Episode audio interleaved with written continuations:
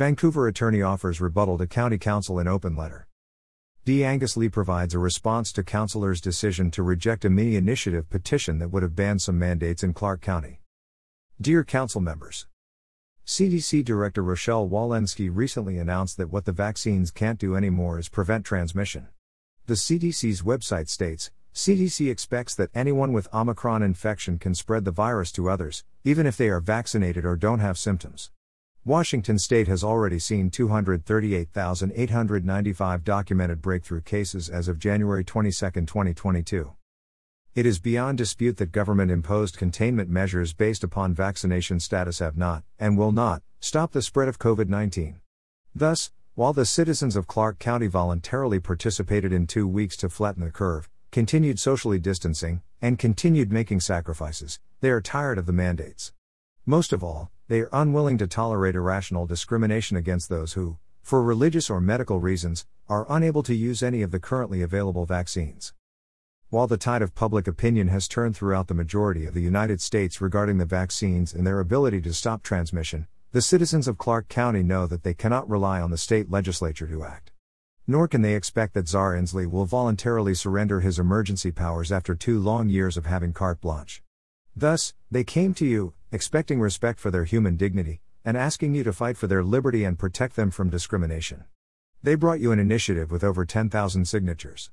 The spirit of the initiative was simple fight for us against irrational medical discrimination. Rather than agreeing to fight, it appears that you harden your hearts and turned a deaf ear to their plea for help. Making law takes time, drafting, comment, debate, and redrafting. The central purpose of the Citizens Initiative was not to present a perfectly crafted law to be accepted or rejected in a single night, but to present to you the need of the people to be protected by your legislative action from medical and religious discrimination.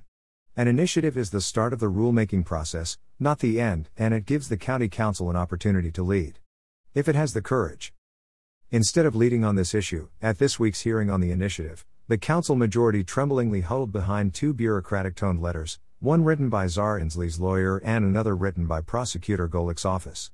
Neither letter discussed or addressed the merits of the central purpose of the initiative to prevent medical and religious discrimination.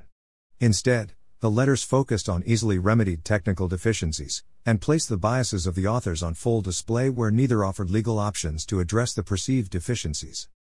The failure of Prosecutor Golik's office to provide the County Council with legal options to address the perceived deficiencies was a total disservice to the County Council and then the citizens of Clark County.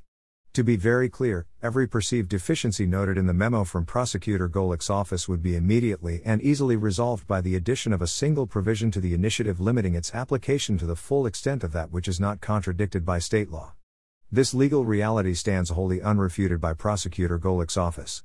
In fact, when Chairwoman Quiring O'Brien asked Prosecutor Golik's representative if the addition of such a clause would eliminate any concerns about the legal viability of the initiative, Prosecutor Golik's representative appeared stunned, attempted to evade the question, and eventually said that she did not know the answer to the legal question. The takeaway is simple the addition of a clause limiting the initiative's application to the extent allowed by state law would eliminate all legal concerns raised by Prosecutor Golik's office and Czar Inslee.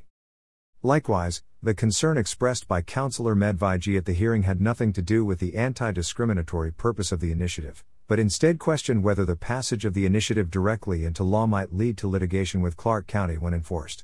Again, this concern is easily navigated by the addition of a simple and often used provision placing the right of enforcement on the citizen who is the victim of discrimination. The addition of such a provision would eliminate any possibility of litigation with, and cost to, the county. Such provisions have been included in other state and federal laws before and are on the books today. For example, Washington state provided for exactly such private enforcement in the area of campaign finance laws. The private enforcement provision is also a critical provision of the Federal Civil Rights Act.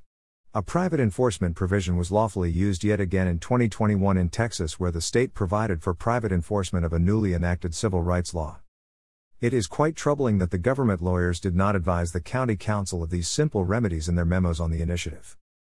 The Clark County Council has clear authority and ability to craft legislation to fight discrimination. They have legal options at hand. Over 10,000 members of the local electorate asked you to give due consideration to an issue of great concern by signing the recent initiative started by Rob Anderson. Mr. Anderson, and those who supported the signature gathering effort, should be commended for such an impressive act of civic engagement, not scolded as they were by Karen Bowerman, whose comments at the hearing were bizarre and a disappointment to all. You have the authority to act and an opportunity to lead on the issue of medical and religious freedom while opposing discrimination in Clark County. The only question is do you have the courage? D. Angus Lee. Citizen of Clark County.